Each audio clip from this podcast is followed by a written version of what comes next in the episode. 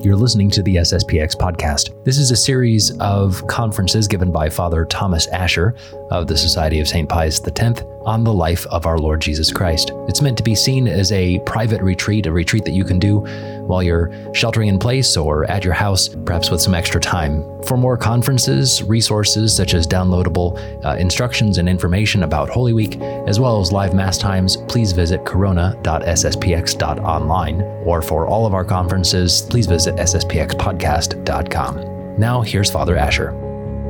This meditation, we're going to be contemplating the last seven words of our Lord Jesus Christ. And to find these last seven words, we have to go to all four Gospels, or we will be going to all four Gospels. We find some of the words in one Gospel that are not found in another, and and taking them all together, we have um, our Lord's last testament, so to speak. And before we begin, let us um, all agree that a person's dying words um, they carry an import or a, a weight or an importance um, far beyond their normal everyday language. We can imagine a soldier dying on the battlefield and confiding to his, his comrade that is there next to him. You know, maybe he says something like, you know, tell my parents I did my duty, or tell my wife I loved her, or ask my wife to tell my children who I was, don't let them forget me. We might imagine, too, a man dying in his bed and calling his children to his bedside in order to impart to them some last bit of wisdom. In all of these various cases, the person that is dying is, is expressing what is nearest and dearest to their heart. And so, too, as we said, these last words of our Lord, which cost him a great deal to utter. Remember that uh, normally when a person is crucified, they die by suffocation. They aren't able to breathe, you know, take a deep breath, and their lungs slowly fill with liquid and they end up drowning after after a few days. Now, for our Lord to speak these words or even to breathe, he had to pull up on the nails that were piercing his, his hands, and he had to push up on the nails that had pierced his feet. Now, these last seven words are the following First, Father, forgive them, they know not what they do. And then, Amen, I say to you, this day thou shalt be with me in paradise. And then, Woman, behold thy son. And then, of course, turning to the disciple, Behold thy mother. Next, he says, My God, my God, why hast thou forsaken me? Later, then, he will say, I thirst. And later again, it is consummated. And finally, Father, into thy hands I commend my spirit. The first of these words we find only in Luke's Gospel. It's Luke chapter 23, verse 34, and we're going to read as well 35. And Jesus said, Father, forgive them, for they know not what they do. But they, dividing his garments, cast lots. And the people stood beholding, and the rulers with them derided him, saying, He saved others, let him save himself, if he be Christ, the elect of God. And so, Father, forgive them, they know not what they do. Now, based on the context, it seems, most commentators tell us, that these words were spoken in the midst of a general silence, when all that could be heard was the pounding of the hammers against the nails, these nails tearing through our Lord's flesh and into the wood. And this is the cry that's provoked from the heart of mercy, goodness, and love. I always like to point out on retreat if you look at your hand, where your hand meets your wrist, or there at your wrist, we see some creases or lines. And then, of course, if you look uh, closely, you see one line, you know, stretching up into the palm of the hand. And on the opposite side, another one, and it forms a sort of triangle there at the base of the hand. And if we put our thumb on that you know, triangle and put our, our finger, middle finger, index finger on the back of our wrist and squeeze, we feel a kind of indentation. And this triangle designates the spot where the Roman executioners would have placed the nail when fastening the condemned to the cross. We see evidence of this in the case of our Lord on the Shroud of Turin, and this is the exact spot through which the median nerve passes. The median nerve is the nerve that carries all the information picked up by the various nerve endings in the hand, carries that information up to the brain. Now, I always like to say, imagine the last time that you received a paper cut and recall how painful that was. Now, the reason it is so painful is because when our when our skin is broken or, or compromised, you know, by that by that small cut, a, a single nerve ending is exposed, and that nerve is being touched directly. and not picking up data then through the, the protective coating of our skin, but being acted upon or touched directly, it, it causes a great deal of pain. And so when our Lord is being nailed to the cross, imagine not a single nerve ending being cut, you know, touched, but imagine this rough wrought iron nail that, you know, feels, if you were to rub the nail, it would feel almost like a sandpaper, a fine sandpaper, a medium sandpaper. And imagine that nail ripping through not just one nerve, but a whole bundle of nerves. Doctors describe um, the pain that would be felt in, in such a situation as a fiery bolt of pain that would just like almost like an electrical jolt, this hot, fiery pain that would just rack the whole body. In fact, we would call it an excruciating pain. And the, the term excruciating, it comes from the Latin ex cruce, so from the cross. And so it's interesting that our benchmark for pain, so to speak, is the pain that is endured in a crucifixion. And while our, our Lord is enduring this pain, he is even at that moment when men are executing him, killing him, committing the, the greatest crime that has ever been committed in the, in the history of the world, he's still pleading on their behalf. Remember that our Lord is our advocate. He's our defense attorney, so to speak, with the Father. He's the one that is interceding for us. And of course, our Lord prays for the, the Roman soldiers, you know, the, the material executioners. These Roman soldiers, they really truly didn't know what they were doing. They were carrying out their orders, they were executing these criminals as they understood it. But our Lord prays as well for the formal authors of the crime, so the high priest and sinners down through the ages whose ignorance was culpable. And so, for, for you and I in our life, how many times have we been faced with a choice? And maybe something in us told us, you know, I probably shouldn't do this. This is probably a sin. And then our reasoning process said, well, you know what? I'm not going to ask because then, you know, uh, if it turns out to be a sin, well, I can claim that I didn't know. That kind of ignorance is voluntary ignorance. It's culpable ignorance, and it's not something that will excuse us from sin. If we really truly, you know, have serious concerns or serious uh, belief, you know, that this is a sin, well, then we are not permitted to act until we clarify or dispel that doubt. Now, another thing we might comment on is the fact that Again, our Lord being the advocate of men, he pleads on their behalf, and as I said, he uses the only defense, which is ignorance. He makes excuses, so to speak, for those who are wronging him. And I would ask, do we do that?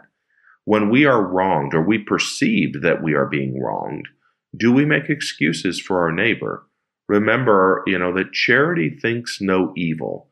We should, I mean, our natural inclination as Christians should be to give our neighbor the benefit of the doubt rather than again to to be overly sensitive and try and read into the actions of everyone else some sort of a deliberate attempt to hurt us. Do i make excuses for my neighbor or do i automatically assume the worst of him? I remember one time i was this is actually when i was in the seminary and i had been wronged by my neighbor by one of my fellow seminarians. And of course, I was complaining to my spiritual director about this wrong I'd received. And he reminded me that, you know, we are, um, we're told by God that we should forgive our neighbor. We should do good to those who persecute us and bless those who curse us. And so he said, we really, we, we have to assume that they didn't mean to hurt us.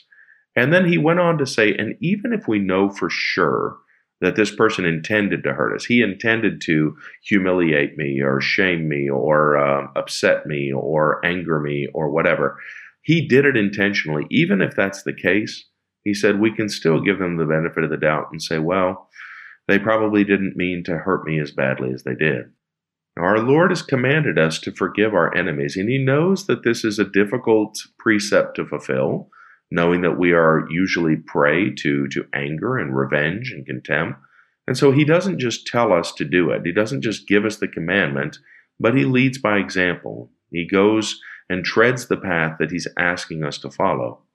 Father, forgive them. They know not what they do. Now, the second word, this is Luke's Gospel, chapter 23, verse 39 to 43. And one of those robbers who were hanged blasphemed him, saying, If thou be Christ, Save thyself and us.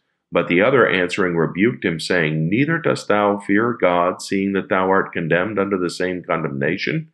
And we indeed justly, for we receive the due reward of our deeds. But this man hath done no evil. And he said to Jesus, Lord, remember me when thou shalt come into thy kingdom. And Jesus said to him, Amen, I say to thee, this day thou shalt be with me in paradise.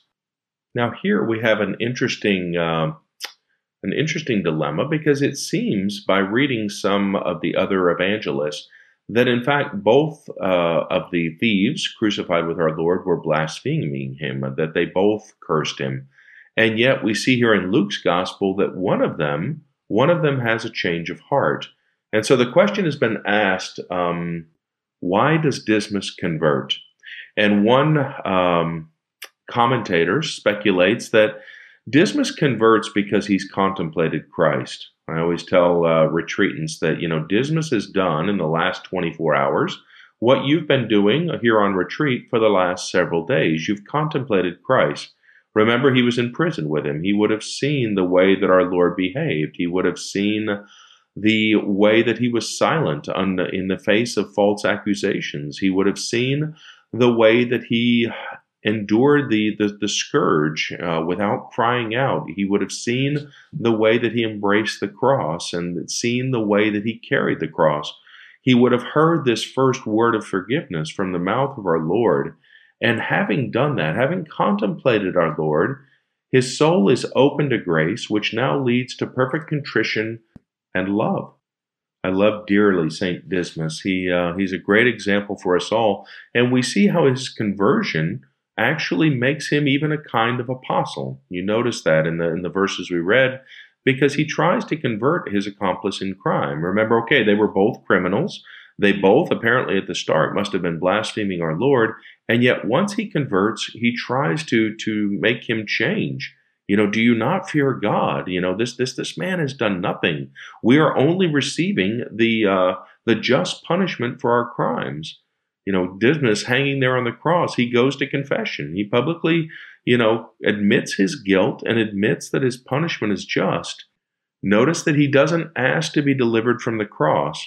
Remember, prior to this, the the thieves had been had been saying, you know, if if you be the Christ, save yourself and save us. Dismas recognizes that we are getting what we deserve, and this is just. He doesn't ask to be delivered from his sufferings or delivered from the cross. And here I like to remind people, you know, let us beware of quote unquote friends who tell us to get down off of our cross. Those who say, well, you know, you, you, don't deserve this, or that person shouldn't have spoken to you that way, or, you know, you need to dump this individual, or whatever. And it's, you know, only our Lord's enemies tried to dissuade him from the cross. Remember Peter, even, who said, you know, I'm not going to let you die. And our Lord calls him Satan the high priest, the scribes, they're saying, "Oh, come down from your cross and we'll believe." The Roman soldiers, "Come down if you're if you're the king, you know, if you're the Messiah, if you're if you're what you say you are, save yourself." And the and the, the again the the bad thief saying, "Get off your cross." This is not the mind of God. And so let us be very wary about, you know, obviously we have a friend that's suffering. We're trying to comfort them. We're trying to help them bear their cross let us be very careful about the advice we give them. Now, notice that our Lord answers Dismas immediately and generously. This is a great motive of confidence for us, and it's a beautiful, a beautiful uh, promise, you know, from our Lord. You know, this this man was a criminal all of his life, and yet in the end, as one of the fathers of the church says, he steals heaven. So he re- he remains a criminal at the end because in the end he steals heaven. Now, there's one other thing that I always point out here, and it's a something of a a terrifying message, I would say, from this last word. And that is simply that the other thief at the same distance, having had the same opportunity and seen the same Christ, he does not convert. And this should be a, a, a lesson of caution to us. It isn't, as we've said before, it isn't just because I say the rosary or I go to the Latin Mass, or I, you know, do anything else in my life that I'm going to be saved. I can have all those means And yet, if they if they don't penetrate me, if they don't open my soul to grace, as as we said in the case of Dismas, then they are going to profit me little. Now, the third word, woman, behold thy son. This is found in John's Gospel, obviously, um, chapter 19, verse 25 to 27. Now there stood by the cross of Jesus his mother and his mother's sister, Mary of Cleophas and Mary Magdalene. When Jesus therefore had seen his mother and the disciples standing whom he loved, he saith to his mother, Woman, behold thy son. After that he said to the disciple, Behold thy mother. And from that hour the disciple took her to his own. Now, here, I would say the first lesson is one of filial piety. Our Lord Jesus Christ has, has loved and cared for his mother since the death of St. Joseph. And now that the mission of redemption demands that he be separated from her, he looks for a replacement, and he finds it in this loving, faithful Virgin St. John. Remember that St. John, by this point, he's probably 18 years old. The, commentators tell us that he was probably around 15 when he left um, the nets of his father's uh, boat in order to follow our Lord. And so he is not married. He is unlike some of the other apostles who, who were married, who did have wives. Um, St. John is a virgin, and we're certainly taught by that that it is by virginity or you know purity or at the very least chastity according to our, our state in life that we are made um, fit children for so pure a mother we also have in the, in these uh, this word of our lord um, his great love for mankind, because it is by these words that our Lord declares the universal maternity of the Blessed Virgin Mary. It is by these words that Mary was made our mother, truly. Now, to understand this correctly, we have to go back to St. Thomas Aquinas. And in his uh, Summa, he gives a principle when speaking of our Lord, um, speaking of God, and the principle is that the words of God effect what they signify. Now, when you and I speak, in order for our words to be true, the words we speak have to match the reality that is outside of us that we're speaking about. Right now, I'm holding these retreat notes in, in my hand. And if I were to speak and say, the thing I'm holding in my hand is made of paper, well, that's true. All right. On the other hand, if I were to say, the thing I hold in my hand, remember they're my retreat notes, is made of metal, well, that would be false because, again, the word that I speak, what those words represent, does not match the reality that I hold in my hand. Now, when God spoke at the beginning of time, remember, He said, Let there be light. And of course, light was created. He said, Let the dry land appear. And, and it did. He said, Let the waters be divided. And, and, and they were. And when God became man through the incarnation, he said, Be thou opened. And the, the deaf man could hear. He said, Take up thy pallet and walk. And the man was healed. He said, Lazarus, come forth. And Lazarus lived again. He said, This is my body. And even though it looks like bread, it is now his body. And again, this is my blood. And the, the reality was created that what looked like wine was really, truly, substantially his body, blood, soul, and divinity. God's words match reality, but not in the same way that my words or your words match reality. Our words have to be conformed to the reality outside of us. God's words create reality. And so when our Lord said, Woman, behold thy son, at that moment, in the heart of our Blessed Mother, there was created a real, true maternal bond with St. John. And turning to the disciple he loved, he said, Behold thy mother. And there, in the heart of St. John at that moment, and in the heart of everyone whom John represented, there was created this real, true, filial bond with the Blessed Virgin Mary. Remember the night before that John had been ordained a priest. And so now, standing there at the foot of the cross, standing at the altar of sacrifice, essentially, he represents each and every one of us who are members of Christ. And we see this played out that every true Christian has a great love and devotion to his, to his mother in heaven.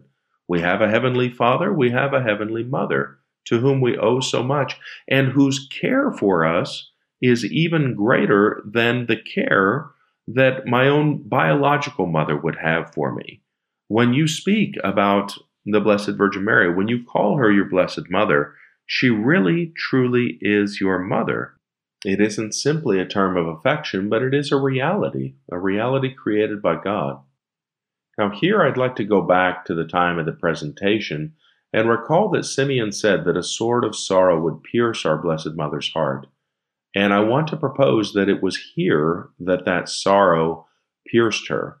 Normally, when a woman is, you know, becomes a mother, when she gives birth, there is a great, a great deal of pain in, in delivering the child. Now, Our Lady had escaped the labor pains, bringing our Lord into the world, because she was not subject to original sin.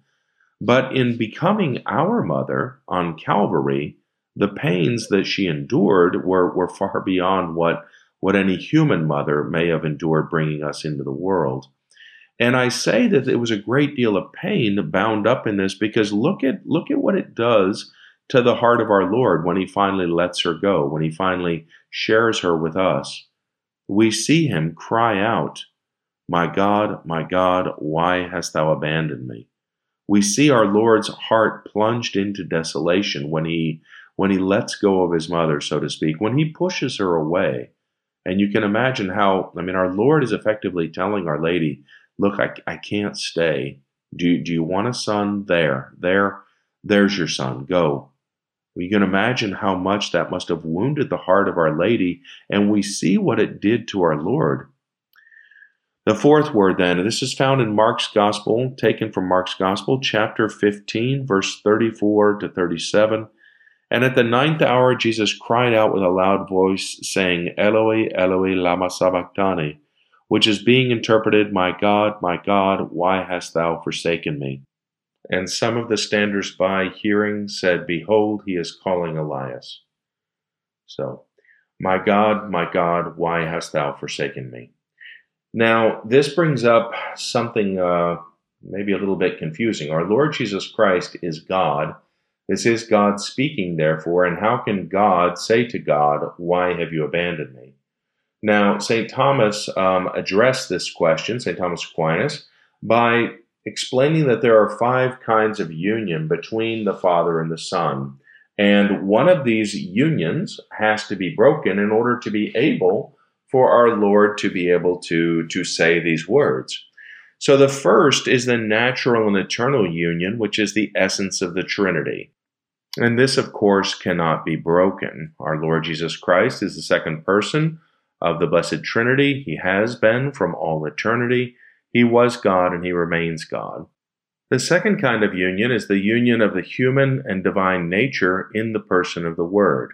Remember that our Lord Jesus Christ, again being the second person of the Blessed Trinity, he has a divine nature to which he has united a human nature, a perfect human nature, in himself, all right, in the person of the Word. So for you and I, there is a distinction between who we are and what we are. So if I say, Who is that? Well, the answer might be, Well, that's John. And if I say, What is that? Well, the answer is, That's a man. When we look at our Lord Jesus Christ, we say, Who is that? And we can say, Well, it's, it's Jesus or Christ or the Word. It all comes down. There's the one person. But then I say, What is that? And the answer is, Well, that's a man. But then I can say, Well, wait a minute, what is that? And we can say, Well, that is God. So there are two answers to the to the what question in the person of our Lord. For you and I, again, there's only one answer to, to, the what question. We are human beings, but our Lord is a is a true man, but he's also true God. And this union of the human nature and divine nature in the person of the Word, this too cannot be broken. So it wasn't like um, somehow the divine nature abandoned the human nature. Remember that when someone speaks, it is the person that is speaking. So God is speaking these words, and so therefore the divine nature is present. The third kind of union is the, the union that our Lord has with God in the beatific vision. And this is commonly taught that our Lord, from the first moment of his conception, he possessed the beatific vision in the highest portion of his soul. And theologians thought, well, maybe the beatific vision was taken away from him in order that his human nature, nature might feel the full weight of desolation. And St. Thomas, um, he doesn't like that solution because he says once we receive the beatific vision, it can't be taken away. We can't turn away from that uh, that good once we once we receive it. The fourth kind of union is the the union of sanctifying grace, like like you and I when we're in the state of grace. We have this union with God. We have a created participation um, in the divine nature, this created share of God's life within us by grace. And so some theologians, again, they said, well, maybe our Lord lost sanctifying grace when he hung on the cross in order to, to be like those souls in mortal sin that lose God's grace. St. Thomas says, well, that doesn't work either because our Lord doesn't have sanctifying grace to begin with. Our Lord has rather what's called the grace of union. He possesses not a created share in the divine life, he possesses the divine life in its plenitude. And so the only kind of union that could be broken, St. Thomas comes to the conclusion, is that it's the fifth kind of union, which is the union of divine protection. And this divine protection is now, or has been, interrupted in order to allow the passion. Remember, there were many times when, when the, men came to kill our Lord, and yet he passes through their midst. He is protected, he disappears, he escapes their grasp because we're told his hour has not yet come. So the Father was protecting him. Now the Father has suspended, so to speak, his protection in order to allow the passion, and our Lord asks why. Now, the first lesson here might be a reminder that when we are crucified, when we suffer the cross, well, it's okay to ask why. And ultimately, the answer that we're going to receive is the same answer that we can say, our Lord received. In fact, we just heard it recently in the liturgy of Holy Week. And that is, uh, St. Paul says that our Lord was obedient. He was obedient unto death, and he was obedient even unto the death of the cross. And for that reason, God gave him a name above every other name, a name before which every knee will bend, whether in heaven, on earth, or under the earth. So our Lord asking the Father, Why hast thou abandoned me? Why have you let me suffer this? The answer is simply so that I might crown you, that I might give you a name above every other, that I might crown you with the greatest glory of any man that ever lived. And we can say that the answer of our Father in heaven is going to be the same when we ask, Why is the cross in my life? And the answer is precisely so that we can merit that much greater of a crown. For the fifth word, we will be going to John's Gospel, chapter 19, verse 28. Afterwards, Jesus, knowing that all things were now accomplished, that the scripture might be fulfilled, he said, I thirst. Now, this thirst that our Lord is enduring, obviously, we can start with the natural thirst that would be present.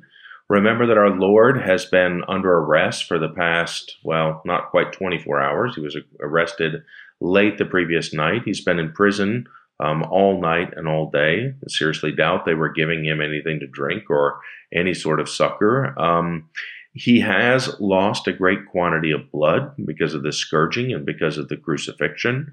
And this blood loss naturally provokes dehydration, which itself, you know, provokes a great thirst.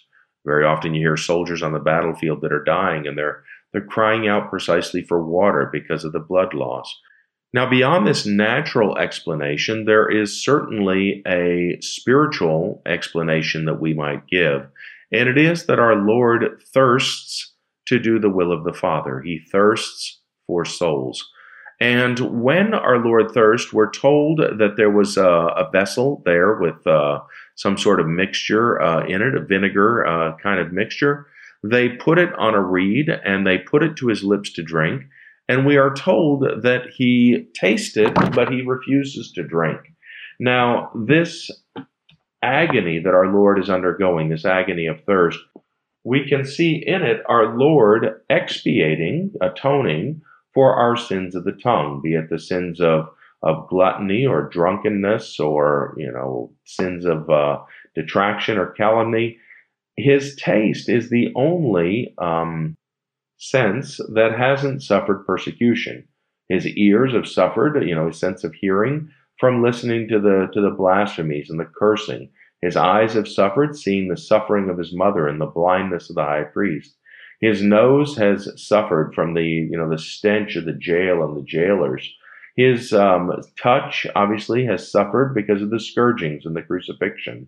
But his taste has not yet um, made reparation. He has not suffered there, and he desires to do this. And this mixture that they give him to drink, it is um, speculated that it was a kind of narcotic. It was a, a drink given to the condemned to sort of dull their senses. And we see that our Lord tastes this because it's a very bitty, a bitter, uh, nasty, you know, taste. So he's got that vile taste in his mouth, but he refuses to drink because he's, he's not going to do anything to lessen his, his sufferings, to dull his pain. He desires to suffer for us. And even if this fluid didn't have any sort of narcotic effect, if it was just simple vinegar, again, he would still have the bitterness, but he would refuse to drink in order to, to slake his thirst, because again, he wants to suffer. He wants to demonstrate his love for you and I. The sixth word, John's Gospel, chapter 19, verse 30. Jesus, therefore, when he had taken the vinegar, said, It is consummated. So, it is consummated. Our Lord says, It is consummated. And in essence, what he is saying is that it is completed, it is finished. All the prophecies have been fulfilled, all the suffering decreed has been endured. He has drunk the chalice um, of our salvation, the chalice of, of his passion to the dregs. He has manifested his extreme love for his Father and for men, and it is consummated. Now, I find this uh, a beautiful choice of words, but before I mention it, when when was the last time you heard this word used in ordinary English conversation? It is consummated or consummated. It's not a word that we use very often, unless, I mean, the only context I can really think of when we use it is when we refer to a wedding night. We say that the couple were married and that night they, they consummated their nuptials, they consummated their wedding. And the consummation of a, of a marriage, of course, is the full flowering and the full expression of love between these two individuals. And so it's certainly a very fitting choice of words because the crucifixion is really the full flowering, the full expression of Christ's love for, for you and I, for, for mankind. No greater love hath any man than to lay down his life for his friend. I remember in the seminary being told that if we if we want to understand the horror and how terrible really sin is, we should look at the crucifix, considering what it costs to repair sin, the death of a God. And on the other hand, though, if we really want to understand God's great love for man, for us, for your individual soul, we'll then look at the crucifix as well. We see here his great love for us, laying down his life in, in our stead. The seventh word, Luke's Gospel, chapter 23, verse 44 to 46. And it was almost the sixth hour, and there was darkness over all the earth until the ninth hour. And the sun was darkened, and the veil of the temple was rent in the midst. And Jesus, crying out with a loud voice, said, Father, into thy hands I commend my spirit. And saying this, he gave up the ghost. We should note that our Lord died when he willed to do it. Remember, he had said, No one takes my life from me. I lay down my life for my sheep. And this last word of our Lord, Father, into thy hands I commend my spirit. Into thy hands I, I, I breathe forth my life. I, I surrender my life into thy hands, Father. I've always said that this last word of our Lord is really the only fitting response on our part to the sixth words and the whole life that went before it. When we consider all that he did for us, these, these words are the only proper response we can make. He has given his life for us, and we should give our life back to God. I've said before that this last word of our Lord needs to be the last word in my life. And by that, I don't mean that we, we memorize this verse and then breathe it as we you know, say it as we breathe forth our last. But when I say it needs to be the last word in my life, I mean it needs to be the guiding principle that I that my life belongs to God, that I have surrendered this life that he gave me. Not only the life he gave me when he created me, but the life of his Son that he gave for me, the life of his Son that was laid down in my place, what return can I make to Almighty God for all that he has done for me? This is the prayer that the priest says between his two communions at the Holy Mass.